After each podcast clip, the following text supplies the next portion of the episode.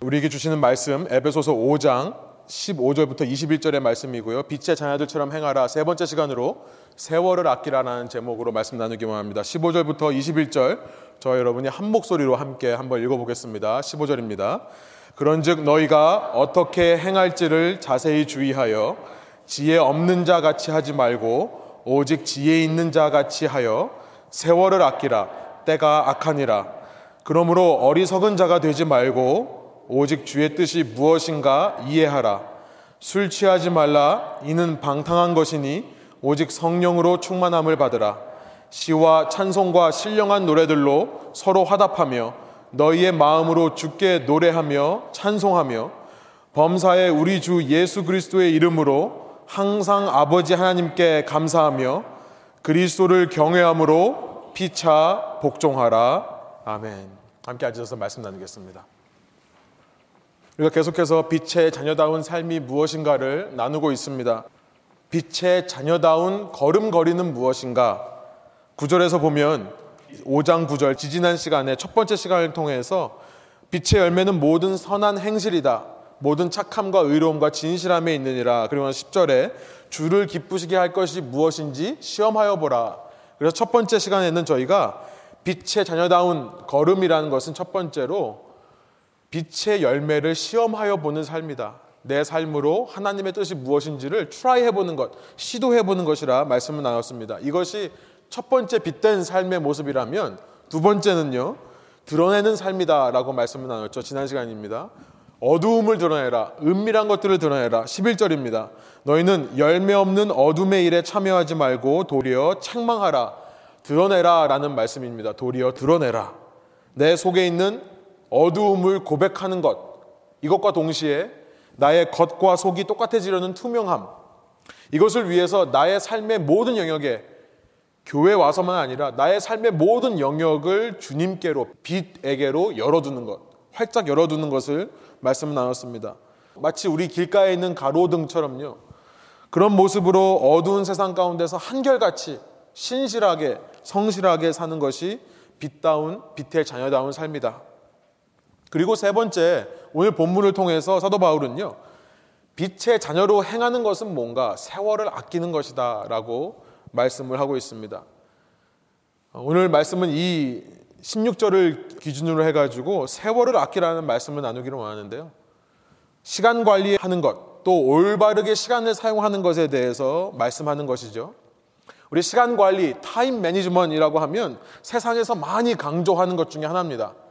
우리 특별히 세상에서 성공하려면 꼭 있어야 되는 것 중에 하나가 자기 관리, 시간 관리입니다. time management예요. 어느 조직이든 어느 회사든 잘 적응하고 그 속에서 인정받으려면 두 가지 기본적인 skill이 반드시 있어야 되는데 첫 번째가 뭐냐면 communication skill입니다. 의사소통 능력. 그러니까 일을 잘한다고만 해서 되는 것이 아니죠. 내가 일을 하면서 내가 무슨 일을 하고 있는지, 내가 이 일을 왜 했는지, 내가 어떤 성과를 거두었는지 끊임없이 의사소통을 하는 겁니다. 우리 한국 분들은 일은 참 잘하세요. 근데 소통을 잘 못하시죠. 오히려 미국 사람들 보고 자기 한 일 자꾸 뻐기고 자랑한다고 하는데 사실은 의사소통하는 겁니다.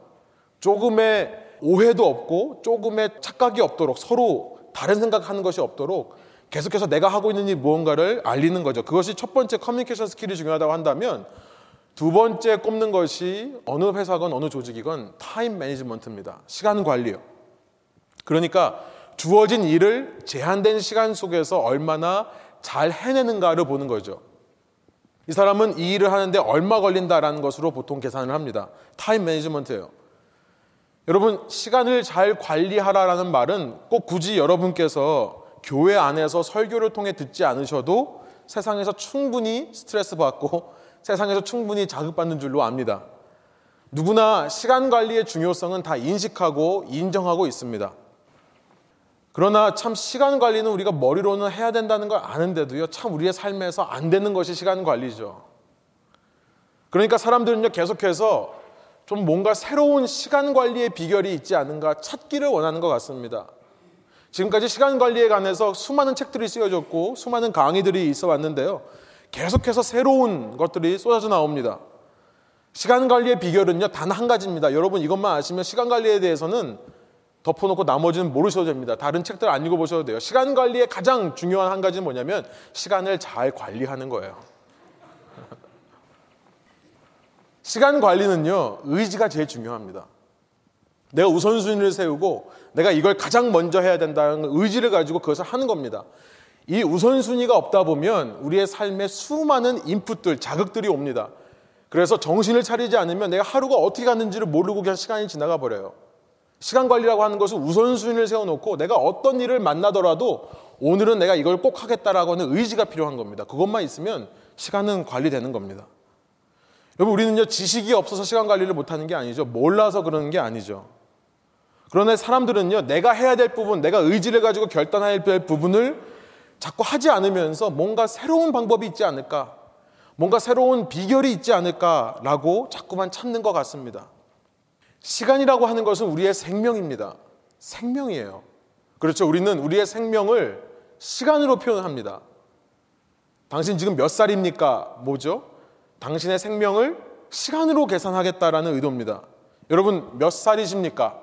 그 말은 무슨 말이냐면 내가 지금까지 몇 년의 시간을 흘려보냈다라는 의미입니다. 잠깐 우리가 지나온 시간을 한번 생각해 볼까요? 몇 세 시던 간에 그만큼의 시간을 흘려보내신 겁니다.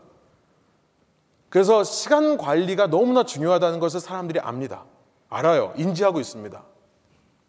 많은 사람들이 그런데 잘못된 것에 좀 더 신경을 쓰는 것은 시간을 연장하려고 하는 노력을 많이 하는 것 같습니다. 단지 건강하게 오래 사는 게 아니라 시간을 초월한, 시간을 비껴간 사람으로 요즘 말로는 냉동인간이라고 한다면서요. 시간을 비껴간 사람으로 살고 싶어 하는 것이 있는 것 같아요. 더 많은 시간이 있었으면 좋겠다는 욕망이 우리 가운데 있습니다. 그런데 중요한 것은 뭐냐면 이미 주어진, 내가 이미 흘려보낸 이 시간들, 나에게 주어진 시간들을 잘 관리하는 것도 중요하다는 겁니다. 밑빠진 독에 물 붓기라는 한국 속담이 있죠. 어리석은 일을 하는 사람들을 가리켜서 밑빠진 독에 물을 붓는다 라고 얘기를 합니다. 얼굴에 주름 없애고 나이보다 젊어 보이기 위해 수많은 노력을 하면서 이미 내게 주어진 이 많은 시간들을 제대로 관리하지 않는 것이야말로 밑빠진 독에 물 붓기라는 생각이 듭니다. 사도 바울은요, 빛의 자녀로 사는 삶은 어떤 삶인가를 말씀하면서 에베소서 5장에 와서 세 번째로 시간을 아끼라라는 말을 하면서 희한한 것은 뭐냐면 구체적인 얘기를 안 해요. 구체적인 언급을 자제하고 있는 것처럼 보입니다. 어떤 삶이 그러면 시간을 아끼는 겁니까? 어떻게 살아야 시간을 아끼며 삽니까? 이거에 대한 질문에 대한 대답을 하고 있지 않습니다. 아마 4장에서 이미 빛의 자녀로 사는 것의 반대말인 육체로 사는 것, 그것을 아마 자세한 구체적인 예를 들어서 설명했기 때문에 구체적인 언급을 어떻게 어떻게 사는 것이 빛의 자녀다운 시간을 아끼며 사는 삶이다라고 말하지 않는 것일 수도 있지만요. 저는 이런 생각이 들었습니다. 이 말씀을 묵상하면서 사도 바울이 이런 메시지를 전하는 것은 아닌가. 너희가 이미 알고 있다. 너희가 이미 빛의 자녀로 사는 것이 어떤 삶을 가는 건지를 알고 있다. 이런 의미로 말씀하시는 것은 아닌가 생각이 들어요. 15절을 보니까요. 그런즉 너희가 어떻게 행할지를 자세히 주의하여 지혜 없는 자같이 하지 말고 오직 지혜 있는 자같이 하여 이렇게 말씀하고 있습니다. 우리는 이 말씀을 보면 우리들은요 자꾸 이런 질문이 생겨요. 구체적으로 무슨 삶이 지혜 있는 삶입니까? 구체적으로 무슨 삶이 지혜 없는 삶입니까? 근데 이것에 대해서 대답을 안 해놓고 그냥 세월을 아끼라고만 얘기를 하는 거예요. 저는 사도 바울의 메시지가 이러라고 생각합니다. 너희가 이미 알고 있다는 거예요. 17절에도 가보면요. 그러므로 어리석은 자가 되지 말고 주의 뜻이 무엇인가 이해하라. 하나님의 뜻, the will of God. 사람들이 너무나 알고 싶어 하는 겁니다. 내가 어떤 방향으로 가야 되는지, 어떤 삶을 살아야 되는지 너무나 알고 싶어 해요. 그런데 그것이 구체적으로 어떤 길이다 말씀을 안 해요. 사도 바울은요, 앞서서 구절에도요, 빛의 열매에 대해서 너무나 추상적으로 말했던 것을 우리가 읽었습니다. 구절이에요. 빛의 열매는 모든 착함과 모든 의로움과 모든 진실함에 있느니라. 아니, 우리에게 정확하게 꼭콕 짚어 주셔야 우리 머릿속에 남게 알려 주셔야 우리가 말씀을 적용하고 살 수 있죠. 이렇게 추상적으로 뭉뚱그려 설교하시면 어떻게 우리가 빛의 열매로 살 수 있습니까? 말씀을 듣고도 우리는 모른다고 그래요. 그런데요, 이 말씀을 읽으면서 하나님께서 제게 주신 음성이 뭐였냐면 저도 막 이 구체적인 적용들을 막 찾았거든요. 말씀을 준비하면서 전해야 되니까. 근데 하나님께서 뭐라고 하냐면 이미 너희에게 분별할 능력이 있다. 그런데 우리는요. 마치 시간 관리를 해야 된다는 것을 아는데도 불구하고 새로운 시간 관리의 비결을 찾아 헤매는 것처럼 이미 무엇이 주님의 뜻이고 이미 무엇이 지혜로운 삶인지 이미 무엇이 빛의 자녀다운 행함인지를 알면서도 행하지 않는 것, 모른다고 얘기하는 그런 모습이 우리의 가운데 있다는 것을 생각나게 하십니다. 참 신기해요. 이미 내가 알고 있는데도 구체적으로 딱 집어주지 않으면 못 들었다고 지나가는 것이 우리의 모습인 거예요. 구체적으로 누군가가 숟가락으로 입에 밥을 떠먹여주지 않으면 그게 구체적으로 적용시켜주지 않으면 메시지가 이해가 안 된다고 하는 것이 우리의 모습입니다. 여러분, 우리는 이미 알고 있습니다. 왜 그러냐면 우리 안에 성령께서 계시기 때문에 그래요. 우리가 예수님을 믿는 순간 성령님께서 우리 속에 오셔서 임재하시고요. 우리와 동행하십니다. 이것을 다른 말로 성령의 내주, inner dwelling, 우리 속에 함께 하심이라고 해요. 성령께서 우리 안에 오시면요. 성령께서는 무슨 일을 하시냐면 예수님께서 뭐라고 말씀하시냐면 성령이 너에게 오시면 그가 진리를 깨닫게 하시리라. 성령님은 진리의 영이시고요. 성령께서 우리에 오시면 진리가 깨달아집니다. 여러분 진리가 깨달아지면 나타나는 현상이 뭔지 아십니까? 분별이 가능해져요. discernment라고 하는 분별이 가능해지는 겁니다. 여러분 진리라고 하는 것은 변하지 않는 아무리 시대와 상황이 변해도 달라지지 않는 객관적인 어떤 standard, 기준입니다. 기준이에요. 근데 이전까지는 우리가 기준이 없으니까 분별이 안 돼요. 그렇죠. 여러분, 자가 없으니까 잴 수가 없는 거예요. 근데 성령께서 우리에게 오셔서 진리를 깨닫게 해주시면 그때부터 이 기준을 가지고 우리가 분별할 수 있는 능력이 생깁니다. 여러분, 이 세상은요, 이런 진리를 부정하는 세상이죠. 이런 객관적인 일관된 기준은 없다라고 말하는 세상에 우리가 살고 있습니다. 마치 흔들리는 차 안에서 예쁜 그림을 그릴 수 있다라고 말하는 세상 같아요. 이것이 가능합니까? 진리를 분별하지 못하는 사람, 진리를 소유해서 분별하지 못하는 사람들은요, 그저 흔들리는 차 안에서 사는 것처럼 그때 그 상황에 맞게 내 마음이 내키는 대로 그림을 그리며 살 뿐입니다. 이것을 4장에서 우리는 썩어져가는 옛 습관을 따라 살던 우리의 옛 자아라고 우리가 이미 배웠습니다.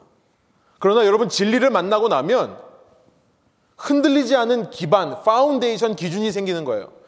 그러면 흔들리지 않은 기반이 생기면 그때 그 위에 어떤 홍수가 불어닥쳐도 넘어지지 않는 든든한 집을 세울 수 있게 되는 겁니다. 어떻게 해요? 분별할 수 있기 때문에 그래요. 무엇이 하나님을 기쁘게 하시는 일인지 무엇이 주님의 뜻인지 여러분 여러분이 분별할 수 있다는 겁니다. 그런데 문제는 뭐냐면 스스로 크리스천이라고 하는 사람조차 이걸 분별하려고 하지 않고요.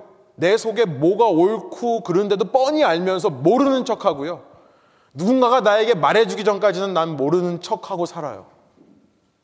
그러니까 누가 내 진로를 미리 다 알려주고요. 누군가가 내 인생의 방향성을 대신 말해줘야지만 어, 하나님께서 음성을 들려주시는구나. 이 상황을 모면할 길을 이미 내 속에 와 있는 성령을 통해 찾지를 않고 자꾸 누군가에게 물어보려고 그러는 거예요. 여러분, 목회자도 모릅니다. 목회자도 몰라요. 모르고요. 성령께서 알려주세요, 여러분에게. 여러분이 귀 기울여 들으려고 하시면요.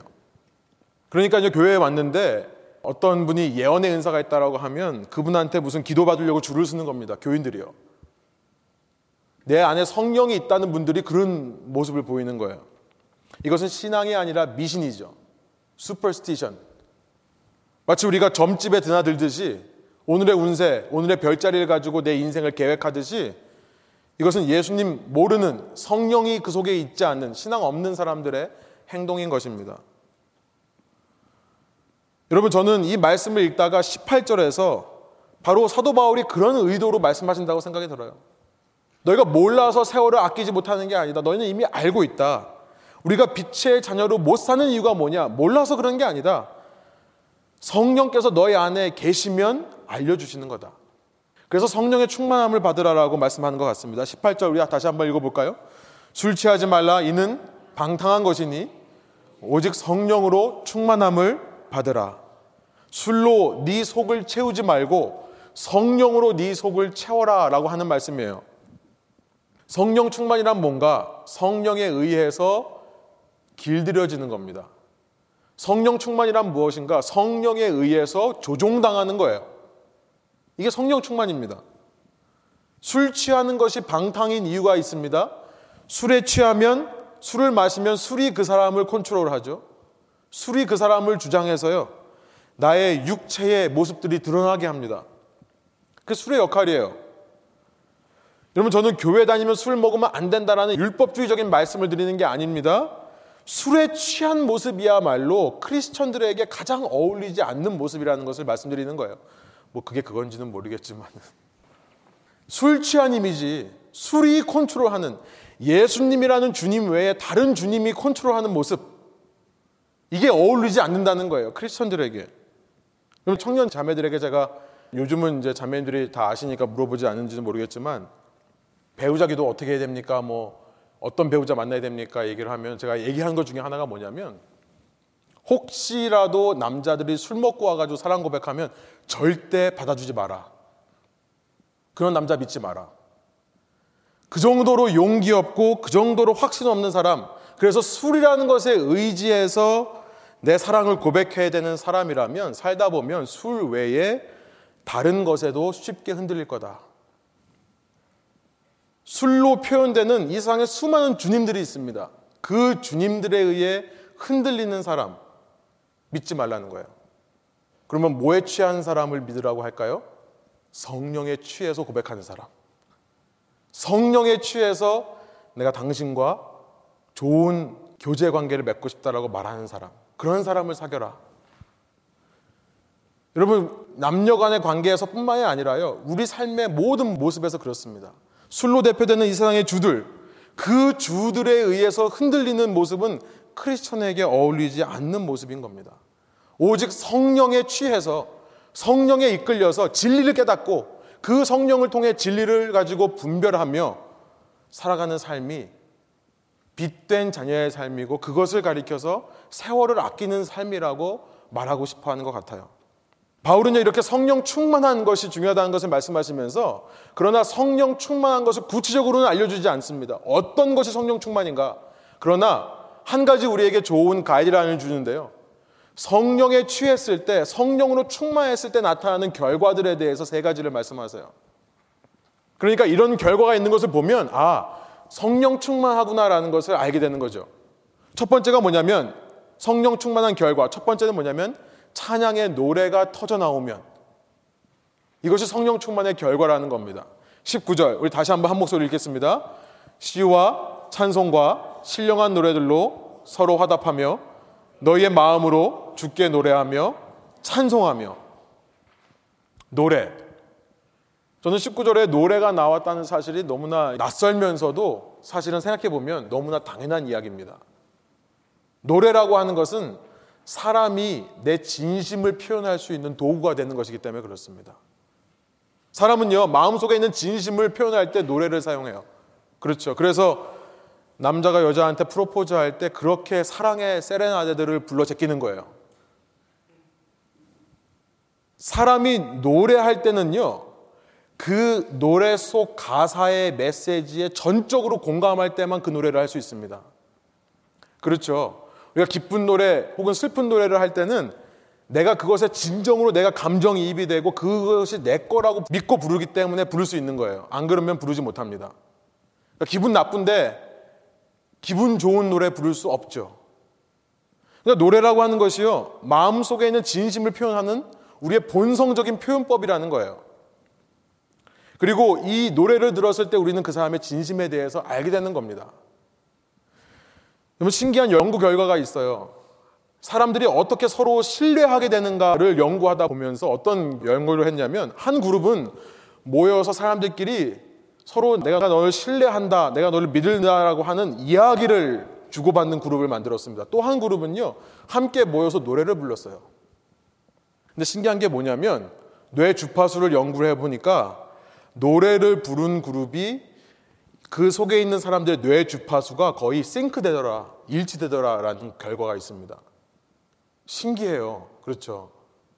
우리가 아이들한테 얘기할 때도 말 못 알아듣거든요. 갓난 아이들은요. 우리가 노래로 얘기를 하죠.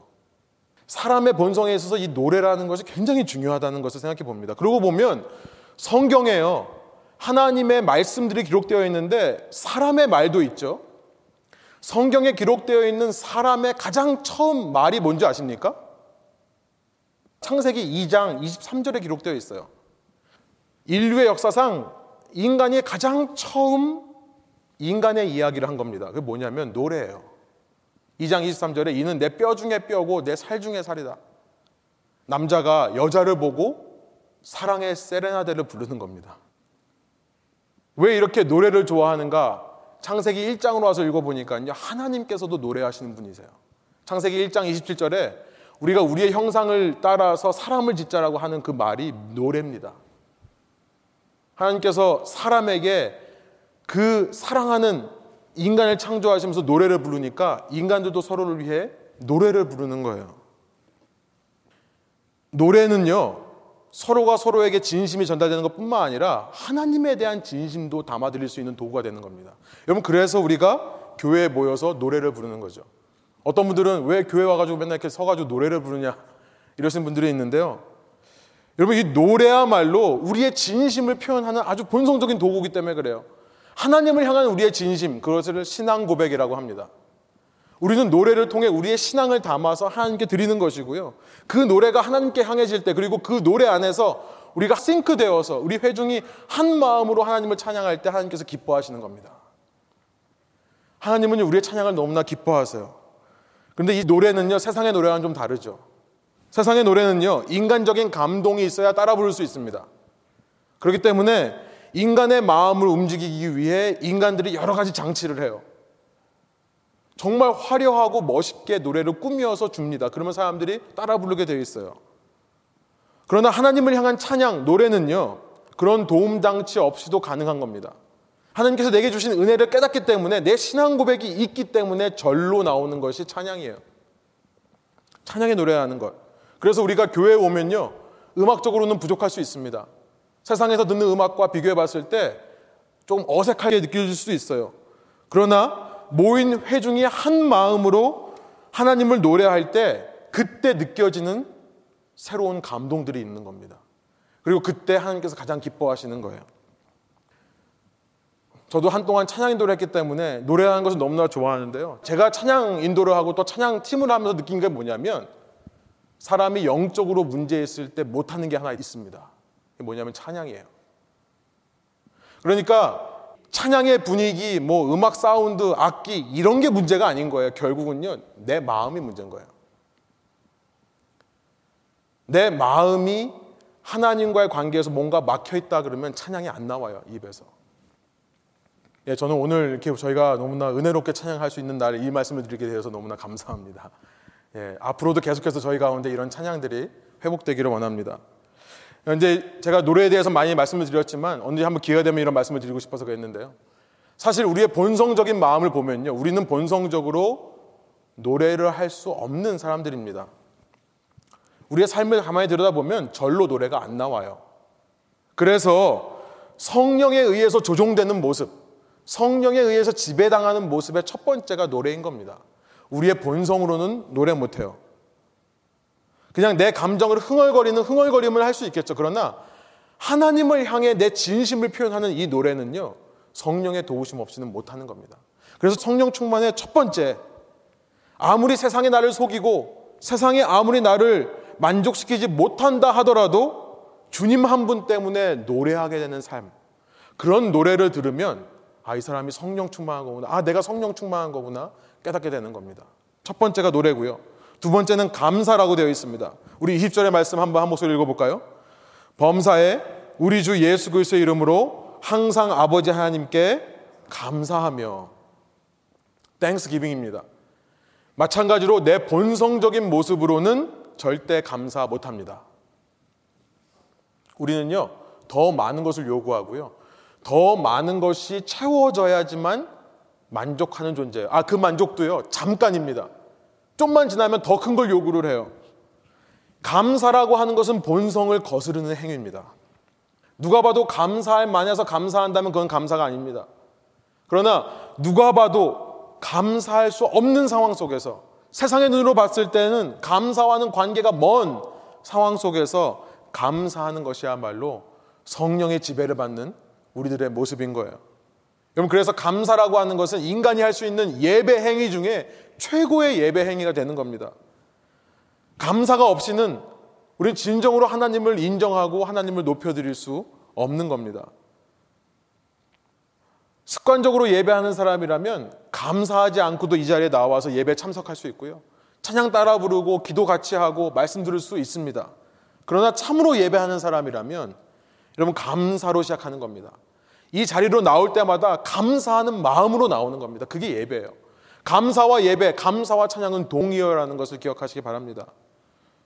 이 감사를 물질로 표현하는 것 굉장히 자연스러운 것이라고 생각합니다. 그렇죠. 돈을 어떻게 쓰는가를 보면 그 사람이 하나님을 어떻게 생각하는가가 드러나게 되는 법이라고 생각합니다. 예배에서 실은 가장 중요한 표현 중에 하나예요. 우리가 딴 사람한테 감사해도 우리 물질로 그 감사를 표현하잖아요. 예배에서 실은 가장 중요한 예배 행위가 헌금 시간이라고 말씀드리고 싶습니다. 이 모든 것이 하나님께서 주신 은혜고 그 중에 일부를 하나님께 돌려드림으로 말미암아 하나님만이 내 사랑이고 내 주인이라고 고백하는 시간. 여러분 한 주간 동안에 그런 감사가 넘치시는 삶 되시기를 원합니다. 감사할 수 없는 것들을 당연히 감사할 수 있는 거 말고요. 감사할 수 없는 것들을 찾아내서 감사하십시오. 그것이 성령 충만의 결과라는 거예요. 제가 1년에 한 번, 딱 한 번 이 감사주일 전후에서 헌금에 대한 메시지를 합니다. 세 번째, 성령 충만한 모습의 결과는 뭐냐면 섬김이라는 겁니다. 21절, 우리 한 목소리 한번 읽어보겠습니다. 그리스도를 경외함으로 피차 복종하라. 그렇죠. 우리의 본성 역시 남이 나를 섬겨주기를 원하죠. 남이 나를 알아봐 주고요. 남이 나를 인정해 주기를 원하는 겁니다. 내가 원하는 것을 그 사람이 해 주기를 원하는 것이 우리의 본성이에요. 조금이라도 내 마음을 몰라주고 조금이라도 내 심기를 불편하게 하면 분노가 치밀어 오르는 겁니다. 저도 말씀 준비하면서 또 지난 주간에 또 얼마나 회개했는지 몰라요. 그러나 성령으로 취한 사람, 성령에 의해 지배를 받는 사람은 성령께서 예수 그리스도를 생각나게 하신다는 겁니다. 예수 그리스도를 경외함으로 예수님 믿고 살다가요. 성령 충만한 사람들은 성령께서 예수를 생각나게 하신다는 거예요. 나를 위해서 그분이 얼마나 낮은 곳으로 오셔서 헌신하셨는가. 죽기까지 우리를 섬겨주신 예수님의 모습. 그 모습이 떠올라서 남이 나를 섬겨줬으면 좋겠는데 거꾸로 나도 예수님처럼 섬겨주는 겁니다. 여러분, 이 섬김의 삶이야말로 성령 충만한 삶의 모습의 대표적인 모습이라 생각이 듭니다. 앞서 말씀드린 두 모습, 노래 부르고 감사하는 것. 여러분, 이 노래와 감사가 섬김으로 이어지지 않으면 어쩌면 이 노래와 감사만 하는 것은 꼴불견일 수도 있습니다. 그렇죠.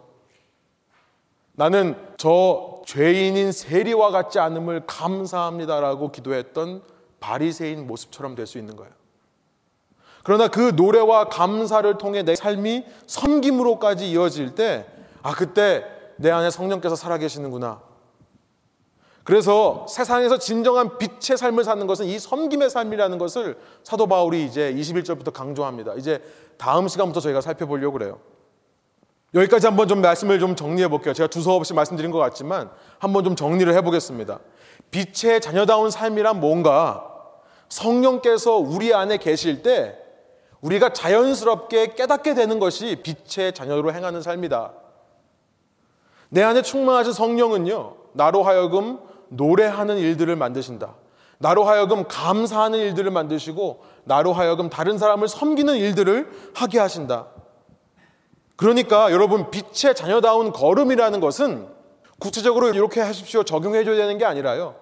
빛의 자녀로 사는 걸음이라는 것은 어떤 일이건 간에 그 행동과 그 걸음을 통해 내 입에서 하나님을 향한 노래가 터져 나온다면 그것이 빛다운 삶이라는 것을 우리가 알게 되는 거죠. 어떤 일이건 간에요. 여러분, 여러분께서 가족들과 함께 식사를 하신다 하더라도요. 그것이 그냥 식사로 끝나지 않고 그 가운데서 흥얼흥얼거리는 주님을 찬양하는 노래로 이어진다면 그것이 빛다운 삶이다.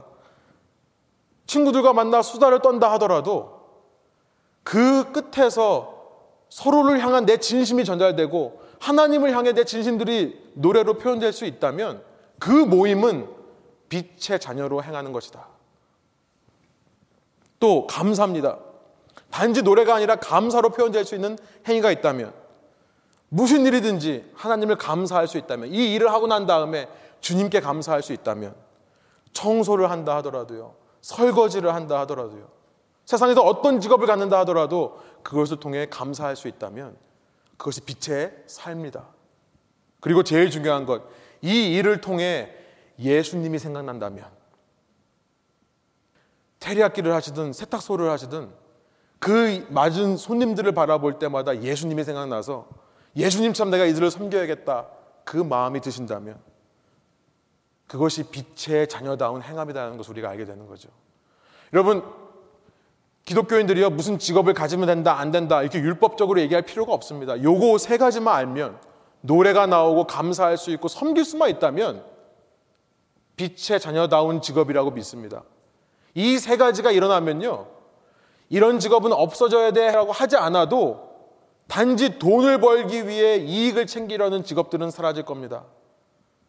사람들을 이용하는 직업, 사람의 생명을 함부로 다루는 직업들도 자연스럽게 사라질 겁니다. 여러분, 그런데 이런 모든 일을 하는 데 있어서 다시 말씀드리지만 우리는 머리로 아는데요. 어떻게 이것을 실제로 행할 수 있는가? 시간 관리가 중요한 거 알겠는데 못하는 것처럼. 우리가 어떻게 이런 빛다운 삶을 살려고 하는데 그렇게 살 수 있는가, 실제로. 여러분 무엇이 빛의 행함인지를 아는 것도 중요하지만 저는 오늘 본문을 통해서 16절을 통해서 특별히 사도 바울이 말씀하시고 하는 것은 그를 위한 실질적인 결단이 더 중요하다. 의지적인 결단이 더 중요하다는 말씀을 하시는 줄로 생각합니다. 사도 바울은요. 그런 의지적인 결단을 우리로부터 끌어내기 위해서 성령 충만한 삶을 살게 하기 위해서 한 가지 명령을 합니다. 그것이 16절의 말씀이에요. 이제부터 서론이 다 지나가고 이제 본론이 시작됩니다. 우리 16절 말씀을 한번 한 목소리로 한번 힘차게 한번 읽어볼까요? 세월을 아끼라 때가 악하니라. 저는 한 주간 동안에 어떻게 하면 우리가 아는 것에서 끝나지 않고 이 삶을 실제로 살 수 있을까? 단지 시간 관리가 중요하다는 것이 아니라 실제로 시간을 관리하는 것이 더 중요한 것처럼 단지 무엇이 빛의 자녀로 사는 것인지를 알고 끝나는 것이 아니라 그 실제로 그 삶을 걸어갈 수 있는 결단을 어떻게 끌어낼 수 있을까 고민하다가 이런 생각이 들었습니다. 여러분께서 이 한 가지를 매일매일의 삶 속에서 특별히 장 보러 가실 때마다 그로서리 마켓 가실 때마다 떠올렸으면 좋겠다는 생각이 들어서 나누고 말씀을 마치려고 합니다. 이거를 기억하라는 거예요. 뭐냐면요. 우리는 마치 하나님의 심부름을 받고 그로서리에 장 보러 온 사람과 같다. 무슨 말씀인지 모르시죠, 아직? 설명을 드리겠습니다. 우리는 마치 하나님의 심부름을 받고 그로서리에 장 보러 온 사람과 같다. 여러분 그로서리 샵에 가면 수많은 물건들이 있습니다. 그런데 그 중에서 내가 내 바구니에 담아서 이 바구니에 담는다고 내 거 되나요? 아니죠. 카운터에 가서 그 돈을 계산을 해야 그리고 그 가게 밖을 빠져나와야 내 거가 되는 겁니다. 우리의 삶도 바로 그렇다는 생각이 들어요. 앞서 우리는요, 우리의 생명은 시간이다. 우리 생명을 시간으로 표현할 수 있다. 내가 몇 년 살았는가? 나는 그만큼 시간을 흘려보내면서 살았다라고 말씀을 나눴습니다만, 그런데 중요한 것은 뭐냐면, 우리의 생명이라고 하는 것은 단지 흘러가는 시간이 아니라, 그동안 내가 이 그로서리 샵에서 샤핑을 하면서 내 장바구니에 담아 놓은 것, 이것이 내 생명이라고 생각하고자 하는 것입니다. 그것이 내 생명이에요. 16절에 세월을 아끼라 라고 되어 있는데요. 원어로 보면 이런 의미입니다. 시간을 사와라. 시간을 사와라. 하나님께서 우리에게 말씀하시는데요. 너희는 가서 시간을 사와라. 이렇게 말씀하시는 것 같아요. 이 아끼라라고 번역된 동사가 값을 치르고 사오다라는 의미입니다. 값을 치르고 사오다는 의미예요. 시장에 가서 값 내고 사온다라는 동사입니다. 여러분 시간이라고 하는 말, 이 헬라어 그리스어에는요 두 가지 단어가 있습니다. 아시는 분들이 있으시겠지만 첫 번째는 크로노스라는 게 있습니다. 크로노스. 영어의 chronological, 뭐 chronologically 하루하루 흘러가는 세상의 시간을 말하는 겁니다. 이게 크로노스예요. 그런데 여기서 쓰인 말은 이 단어가 아니라 카이로스라는 단어입니다. 카이로스. 이것은 뭐냐면 이 흘러가는 시간 속에서 내가 붙잡은 시간을 말하는 겁니다. 그래서 의미 있는 시간, opportune time 이라는 뜻이에요. 의미가 있는 시간. 그냥 무의미하게 흘러간 시간이 아니라 여러분 인생 얼마 사셨습니까? 몇 년 사셨습니까? 41년 살았는데요. 예, 41년이라는 것은 크로노스입니다. 첫 번째예요. 근데 여기서 말하는 그 시간이라는 것은 그 의미가 아니에요. 두 번째입니다. 그 인생 중에서 내가 얼마나 붙들었는가. 그러므로 우리가 기억할 것은 뭐냐면 우리가 시간을 아껴라, 세월을 아껴라라고 하는 이 말씀은요. 우리가 세상에서 말하듯이 세상에서 이해하듯이 단지 그냥 시간을 아껴라. 주어진 시간 내에 최대 효율을 내는 법을 알아라. 시간을 잘 관리해라. 그렇게 우선순위를 세워서 관리 잘해라. 라고 하는 의미에서 머무르는 것이 아니라는 것을 알게 됩니다. 그 시간 중에서 우리가 우리의 인생의 마지막에 진정으로 그 물건들을 가지고 체크아웃 할 수 있는 이 store 밖으로 나갈 수 있는 시간들을 얼마나 건지면서 사는가, 얼마나 사면서, 가지면서, 소유하면서 살고 있는가, 그 질문을 하는 겁니다. 그래서 우리의 목표는요, 단지 시간 관리 잘하는 게 아니죠. 우리의 목표는 이 그로서리 안에서 끝나는 것이 아닙니다. 우리의 목표는 뭡니까? 이것들을 가지고 내가 있어야 할 곳으로 가는 것이 우리의 목적입니다. 이 그로서리 안에서 우리가 그림의 떡들 보면서 절망하거나 혹은 그림의 떡들 보면서 자랑하고 사는 것이 아니라요. 우리는 잠깐 머무는 이 샤핑 시간 속에서 내가 실제 있어야 할 곳으로 가져갈 수 있는 것들을 사가지고 가는 게 내 목표예요. 여러분, 어떤 것을 가져갈 수 있을까요? 세상에 있는 모든 것 중에요. 예수 그리스도의 핏값으로 지불하고 핏값을 치르신 것만을 우리가 가져갈 수 있는 겁니다. 다른 말로 말하면 예수님 앞에서 그 십자가 앞에서 의미 있는 일들만을 가지고 갈 수 있는 거예요.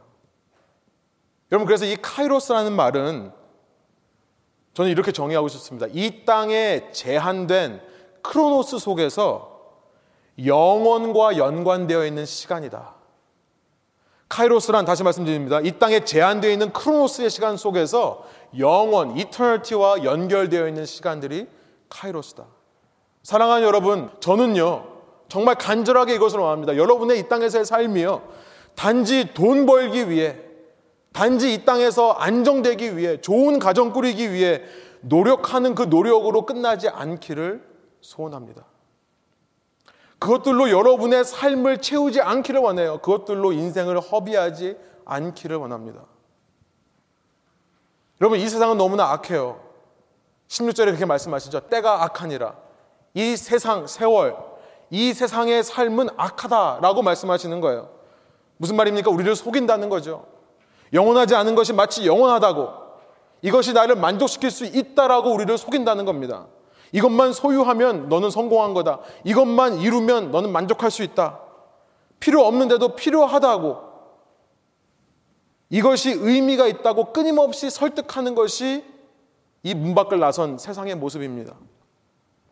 그러나 그 어떤 것도, 그 어떤 일도, 그 어떤 중요한 것도, 심지어 돈이라고 할지라도, 건강이라 할지라도 그것이 예수 그리스도와 연결되지 않는 것은요, 카운터에서 계산이 안 되는 거예요. 여러분, 지금 하나님께서는요, 집에서 우리와 함께 식사하시려고 우리와 함께 빵과 포도주를 나누시려고 기다리고 계십니다. 그런데 사오라고 보냈더니 사와야 될 거를 안 사가지고 집에 어떻게 가겠습니까? 이 땅에서 돈이 목적이 아닌 사람이 목적이 아닌 하나님을 기쁘시게 하기 위해 썼던 모든 시간들. 아, 그 시간이 바로 성령 충만한 삶의 시간이고요. 그 시간이 바로 빛의 자녀로 행하던 시간이었구나 알게 되는 것입니다. 우리는요, 그런 시간을 가지고 성령 충만한 빛의 자녀로 산 시간을 가지고 언젠가 이 마켓을 곧 벗어날 겁니다. 다시 말씀드립니다. 세월을 아끼라는 말은요. 단지 시간 절약해라. 너 좀 정말 게으르게 퍼져 있지 말고 좀 무슨 일 좀 해라. 인생 바쁘게 살라라는 의미가 아니라요. 여러분, 우리의 인생은 짧지만 충분히 깁니다. 충분히 길어요. 이 속에서 이 땅 이후에 열릴 천국 잔치에 가져갈 예물들을 얼마든지 사갈 수 있다라고 말씀하시는 줄로 믿습니다. 그 잔치에 입고 갈 희고 깨끗한 세마포를 얼마든지 구하기에 충분한 시간이라는 거예요. 그 시간을 사와라 라는 의미예요. 날마다의 삶 속에. 여러분, 우리가 몇 년을 산다 하더라도 우리는 우리의 크로노스, 흘러간 시간만큼 앞으로 올지도 모릅니다. 얼마 올지도 몰라요. 이 땅에서 흘러간 시간이 얼마나 될지 모릅니다. 그러나 그와 상관없이 몇 년을 살더라도 그 속에서 우리는 얼마든지 주님께서 기다리고 계시는 주님께서 원하시는 카이로스를 사가지고 갈 수 있는 겁니다. 이런 그림을 날마다 여러분의 삶 속에 그리면 여러분이 실제로 이 빛다운 삶을 사는데 도움되지 않을까 생각이 들었습니다. 여러분 지금 이 시대는요 은혜의 시대라고 합니다. 은혜의 시대, grace, 은혜의 시대입니다. 우리가 아모스서를 통해서 지난 주간에 계속 묵상을 했지만 아모스 선지자를 보면 예수님께서 오셨을 때 세상이 끝났어야 됩니다. 예수님께서 이 땅에 오셨을 때 예수님께서 심판하시고 끝났어야 돼요. 너 그렇게밖에 못하느냐? 이스라엘, 유다. 내가 너희를 그렇게 사랑하는데 너희는 그렇게밖에 못하느냐? 내가 인류의 역사를 지워버리겠다. 심판으로 끝났어야 됩니다. 그런데요. 그 하나님이 심판자이신 하나님이 이 땅에 오셨는데 그분이 우리를 위해 죽으셨다는 거예요. 이게 은혜입니다. 죽으셔서요. 멈췄어야 될 인류의 역사를 계속해서 연장시키시는 겁니다. 그래서 썰렁한 말이지만 은혜의 시대 영어로는요. grace period입니다. grace period. parking lot 가는데 한 15분 정도는 잠깐 세울 수 있도록 해주는 grace period. 경기는 다 끝났는데 연장전. 잠깐 경기 더 해서 승패를 가름할 수 있는 시간을 주는 것. 여러분 grace period는 금방 끝납니다. 소원하옵기로는요, 그 삶을 사시면서 그러나 충분히 긴 시간, 영혼을 준비하기에 충분히 긴 시간, 16절의 말씀, 그 세월을 아끼라. 시간을 사면서 살아라. 이 말씀을 마음에 새기시고 사시기를 소원합니다. 여러분, 때가 악합니다. 세상은 악합니다. 그러기 때문에 우리에게 어쩌면 더 좋은 기회가 되는지 몰라요. 왜냐하면 어두울수록 작은 촛불이 비칠 수 있는 빛의 능력은 더 잘 드러나기 때문에 그렇습니다. 남은 2017년 한 달여의 시간이 남았습니다. 또 새해를 우리가 맞을 겁니다. 여러분 남아있는 시간 동안에 여러분 여러분 삶 가운데서 마지막 날 체크할 수 있는 시간들을 많이 만드시는 저와 여러분의 삶 되기를 원합니다. 개인적으로 하시고요. 순별로도 하시기를 바랍니다. 이런 빛을 발할 때 저는 이 빛을 사람들이 그 어느 때보다 더 주목하고 볼 수 있다라고 믿습니다. 동일한 말씀을 전하는 골로새서 4장 5절은요. 그래서 외인에게 대하여는 지혜로 행하여 세월을 아끼라. 이 세월을 아끼라는 명령어를 외부인들을 위해 이방인들 믿지 않는 사람들을 위해 지혜롭게 행하는 삶으로 묘사를 합니다. 여러분 소원하옵기로는요. 영원과 마땅 시간들을 여러분 장바구니에다가 마음껏 담으면서 사시면서요. 그 빛을 우리 믿지 않는 주위 사람들에게 비춰주시는 그래서 저와 여러분을 통해 주님께서 이 땅에 이루시고자 하는 일들을 이루어 가시는 귀한 저희들의 삶, 교회 되기를 원합니다. 함께 기도하시겠습니다.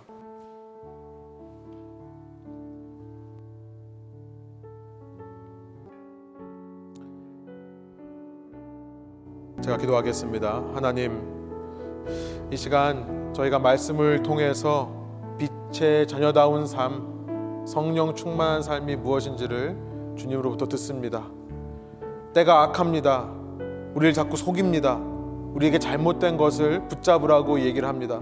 그러나 그 가운데서 우리에게 얼마나 시간이 주어지든지 간에 그 시간들을 영혼과 맞닿아 있는 시간, 우리가 이 땅에서 졸업하고 영원한 나라로 들어갈 때 챙겨갈 수 있는 시간들로 채워가는 저희의 삶 될 수 있도록 인도하여 주옵소서. 우리의 장바구니에 날마다 그런 주님의 시간들이 가득 찰 수 있도록 인도하여 주셔서 마지막 날 주님 앞에 갈 때에 주님 앞에서 당당하게 기쁨으로 주님을 사랑한다 고백할 수 있는 저희들의 인생 되게 하여 주옵소서. 주님, 날마다 저희 삶 가운데 노래가 넘쳐나기를 원합니다. 날마다 저희 삶 가운데 감사가 넘쳐나기를 원합니다. 노래할 수 없는 상황이라 할지라도 감사할 수 없는 상황이라 할지라도 성령께서 우리를 주장하여 주셔서 우리의 입술로 우리의 영혼으로 노래하고 감사할 수 있도록 인도하여 주옵소서. 주님 섬기기 원합니다. 날마다 주님이 기억나고 주님 닮은 모습으로 섬길 때에 우리를 통해 이 땅에 빛이 드러나는 아름다운 일들이 이루어지게 하여 주옵소서. 그래서 외부인들도 우리의 그런 지혜로운 행함의 모습을 보고 그 빛 가운데로 나아올 수 있도록 인도하여 주옵소서. 감사와 찬양 주께 올리며 예수 그리스도의 이름으로 기도합니다. 아멘.